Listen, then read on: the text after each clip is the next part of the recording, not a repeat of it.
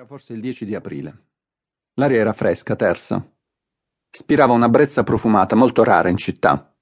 Il sole e la sua luce si spandevano liquidi su di noi e sulla facciata grigia del tribunale. Carmelo Tancredi e io eravamo vicini all'ingresso. Chiacchieravamo. A volte penso di smettere, dissi appoggiandomi al muro. L'intonaco era scrostato e una ragnatela di piccole crepe si estendeva in modo preoccupante verso l'alto. Smettere cosa? Mi chiese Tancredi togliendosi di bocca il sigaro. Di fare l'avvocato. Scherzi, disse lui con un lieve e inconsapevole scatto del mento. Mi strinsi nelle spalle. In quel momento passarono due giudici.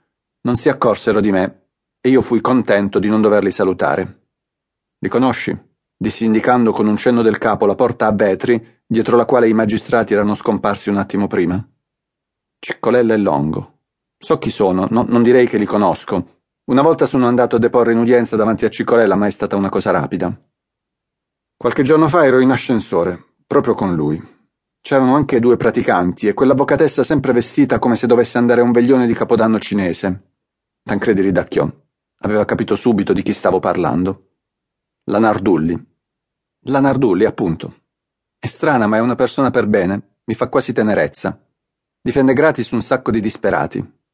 Vero, quando abbiamo bisogno di un difensore d'ufficio e non si trova nessuno, lei è sempre disponibile, anche se non ci guadagna niente.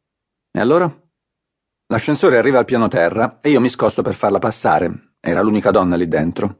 Lei sta per uscire, traballando su quei tacchi assurdi, quando Cicolella le passa davanti, la urta, quasi la fa cadere, poi la guarda per qualche istante ed esclama Avvocato! Con tono di rimprovero, come per dirle Avresti dovuto spostarti, non avresti nemmeno dovuto provare a passare prima di me. Io sono un giudice, nel caso non lo sapessi. Poi si gira e se ne va senza salutare nessuno. Simpatico. Lo ha fatto apposta a urtarla.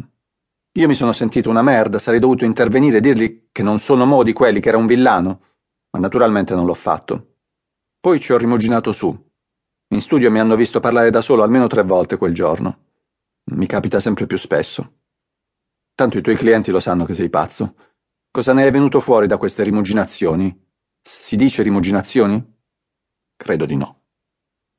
Arrivò una macchina della polizia, ne scesero due tivi dall'aria poco rassicurante, salutarono Tancredi che rispose con un cenno ed entrarono. Ho pensato che prima era diverso, ripresi. Che questa maleducazione, questo livello di volgarità non c'erano quando ho cominciato più di vent'anni fa. Mi è parso di ricordare che i rapporti nell'ambiente fossero meno brutali, meno volgari, appunto.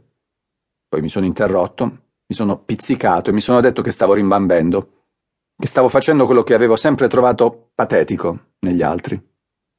Cioè rimpiangere il passato? rimpiangere il passato come se fosse l'età dell'oro.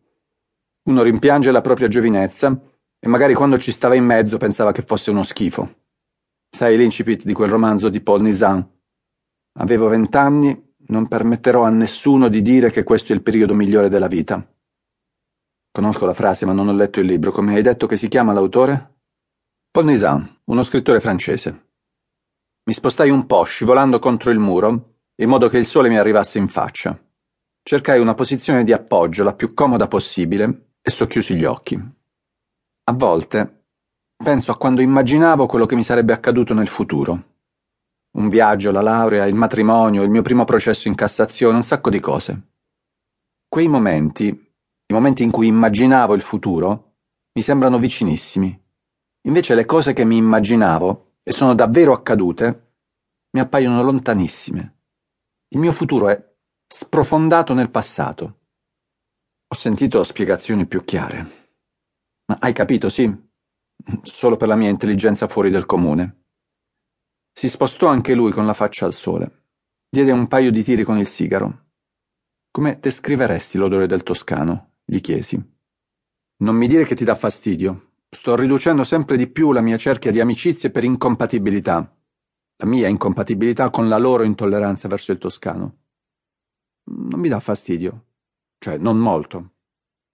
Tancredi si portò una mano sul viso e la passò a contropelo sulla barba corta che aveva da qualche mese. Gli esperti dicono che l'odore, anzi loro dicono l'aroma, del toscano è un misto di cuoio bagnato, di pepe, di vecchio barile di brandy.